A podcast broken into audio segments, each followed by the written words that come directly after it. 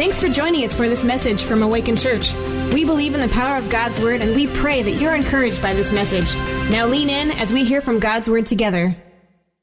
Nate asked me to speak about thankfulness, and gosh, I have so many things to be thankful for.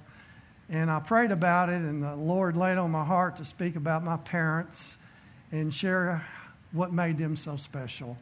Uh, but first, I want to give a brief testimony and let you know a little bit more about me my life before I received Jesus, I feel fortunate in the fact that my parents always attended church. And I respect that because I know a lot of people's parents didn't just automatically go to church all the time, but mine did. And in my early years, my dad served a church as their music director. So we were always at church every time the doors were open. I must say, my actions didn't reflect that I was really different from any of my other friends how I received Jesus. I was attending a church service as a young boy when the Holy Spirit convicted me to change my life and direction. I repented of my sins, placed my faith in Jesus, and surrendered to Him as the Lord of my life. How Jesus makes my life different. Um, I sincerely desire to live every day to please Jesus. But you know, I'm human. I failed him many times, but I continue to trust him to help me grow in my faith and mature. He has blessed my life and truly given me a meaning and purpose to live for. What I'm going to speak to you about, I've titled the message, Thankful for Godly Parents. And the scripture will be Proverbs 22 6. Train up a child in the way he should go, even when he's old, he will not depart from it. I was saved at nine, married at 18, stopped attending church for a while, convicted very strongly to get back in church, and I've never stopped again. July of next year, Lord willing, Judy and I will have been married 54 years. Um, thank you. So, when a child is trained in the proper way, though they may depart for a season, in principle, they will return and not depart from it. Let me say that one more time. When a child is trained in the proper way, though they may depart for a season, in principle, they will return and not depart from it. Um, that was true in my life. And it was also true in the life of all four of my brothers. Uh, I can honestly say that. And so, what I want to do next is share some attributes of my godly parents. And I'm going to go through nine attributes. And don't be alarmed, they'll be short, but I want to, to share that with you. If you want to take notes, there'll be nine of them. So, the first one is they love me unconditionally just like Jesus loves us. And how did they know how to do that? Because there was a point in time in their life when they understood the gospel message and they repented of their sins. They put their faith in Jesus and they surrendered to Him as the Lord of their lives. So that was very special. That's how they knew to love us like Jesus loves us. There was never a doubt in my mind that they wanted the very best, and they love all five of us boys. Uh, so they loved me unconditionally. Number two, they modeled a forgiving marriage. They weren't perfect, and I'm not putting them on a big pedestal, and they would be humble if they were to be here today. They weren't perfect. But whenever they did disagree, I saw how they reconciled and forgave each other, and that was very special. As a little boy, I was frightened when I saw my parents argue and disagree. That upset me. But on the other side, I saw them say, I'm sorry. Please forgive me. I shouldn't have said that. I love you so much. Will you forgive me? And when they hugged and kissed and everything was okay, it was special. So they modeled a forgiving marriage. They made going to church a non option.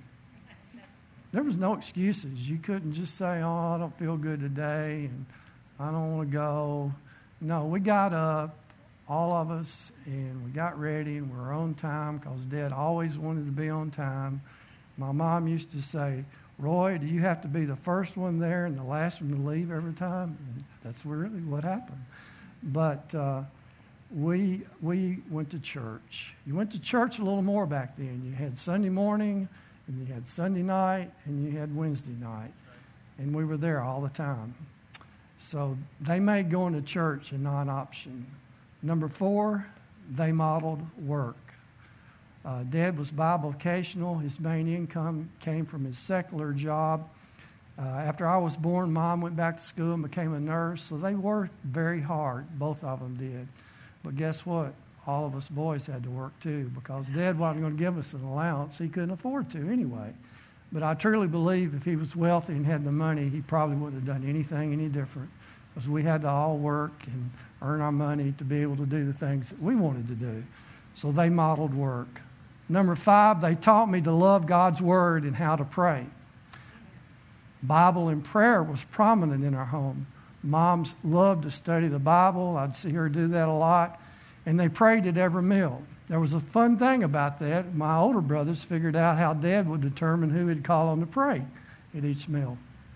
And so we would sit down, we wouldn't eat until we prayed, but we'd be talking, and he would decide when it's time to pray, and he'd, he'd just look at one of us and say, Dennis, I want you to pray. Well, what he was doing, the last one that was speaking when he was ready for you to pray, was the person he was going to call on to pray.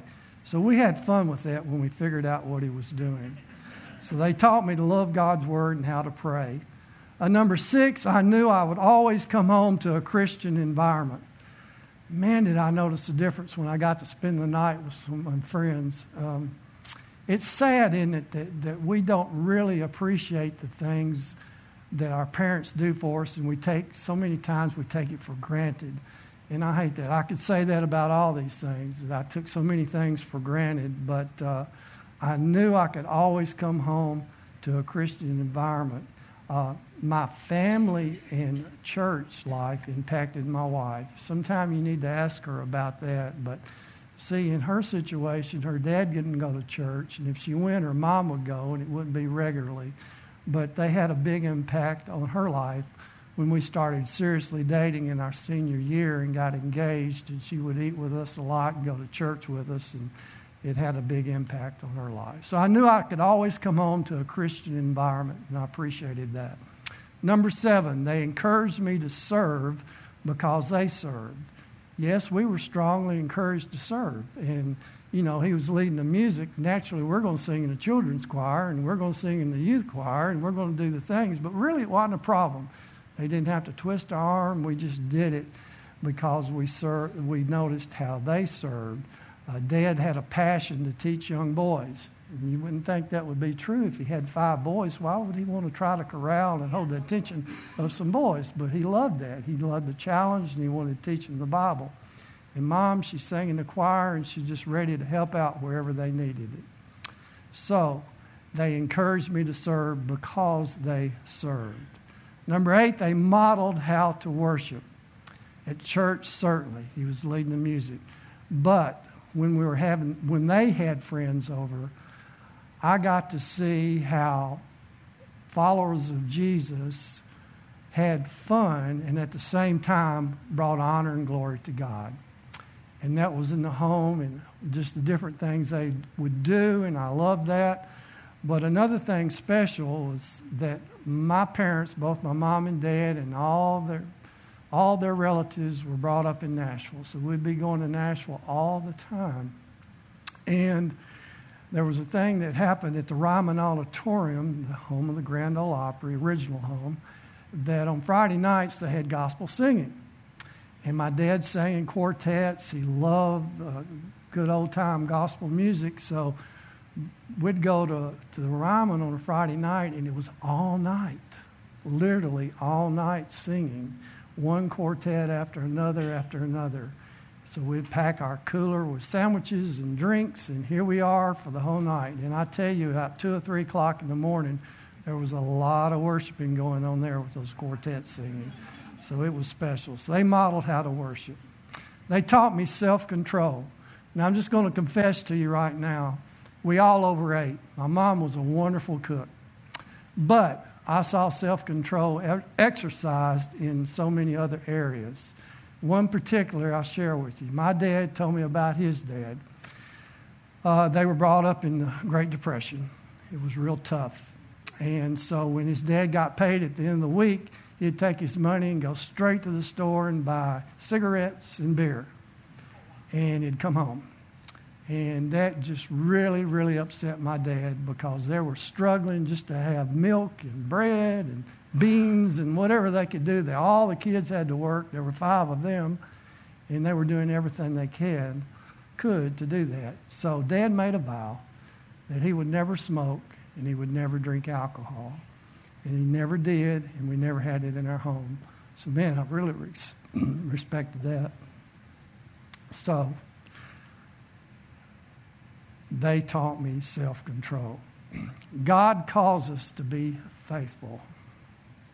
Dedicate your child to God. Care, teach, and discipline him as God's child whom he's entrusted to you.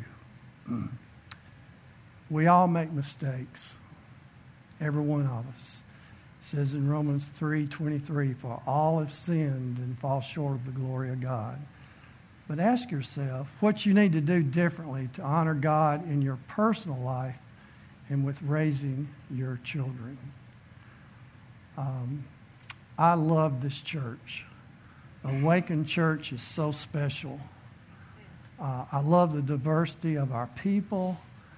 Um, I love how the Bible is taught in context and made relevant. Um, I love that we talk about the gospel. And what is the gospel? It's 1 Corinthians 15, verse 3 and 4. That Christ died for our sins in accordance to Scripture, that he was buried that he was raised on the third day in accordance to scripture that's the gospel in romans 4.25 it says jesus was delivered for our offenses and raised again for our justification. Justification. He made us righteous before a holy god justified just as if we had never sinned. All of our sins past present and future. That's how much jesus loved us. He died willingly to cover our sins. So I love that the gospel message is, is really strong in this church. And I especially am thrilled to see us investing in the next generation. Man, that's great. Over on the north side of this building, the build out is taking place and we're enlarging classrooms. Did you know that we've had to close classrooms several times because they were over capacity. And now they're over there, we're making larger classrooms. We'll be able to not have to do that anymore, putting in more restrooms that are needed. We have such great uh, leaders in our kids' ministry. Uh, Mindy Sims is director, and Chloe Hughes, the assistant and uh, Jason Barnhill is providing oversight. He's always served in the kids' ministry. He's on the leadership team. And um, his wife Teresa serves. And all the wonderful volunteers that are serving over there. And the, the special, another special thing about this is we're not incurring debt. We're paying for it as we go along. So I would ask you to continue to pray for that, what you may be able to do because I'm praying that we'll continue to go with that project and won't have to stop and we'll get it all completed. And that's going to be special. Our student ministry is thriving. A.J. Kruger and, and his partner and wife, Breezy, and the wonderful things they're doing there. And again, all the good people that volunteer and serve in the student ministry. That is so special. And it's those kind of things, the caring people that we have here genuinely care and, and if you'll notice after a service, you'll see pockets of people in the foyer, out under that canopy, and in the parking lot, and they're, they're praying for people and they're loving people the way Jesus wants them to be loved. And that is so special to see that. So I'm thankful. I love our church. I love the church. Yes, I was brought up in the church, and it's very special and dear to my, dear to my heart. So I'm going to close in um, a few minutes, and um, then we're going to observe the Lord's Supper together. And so, uh, at the conclusion of this part of the Lord's Supper, I would ask that if something's stirring in your heart now, um, and you, you say, Well, Dennis, I wasn't brought up in the church. Uh, I, I don't know what you're talking about. And I would say to you, there's hope for you. You can be the change. Don't look behind you, always look in front of you and take a step at a time. There's hope in Jesus Christ, and He is the answer. He is our hope. This church, going back to this about our church, the church is His church. We're all here to serve Him and glorify His name. It's an honor and privilege to be able to serve here and be a part of what's happening here at Awaken Church.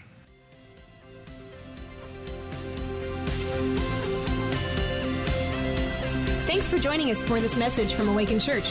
We'd love to hear how this message or the ministry of Awaken has impacted your life. Let us know at awaken.church forward slash my story.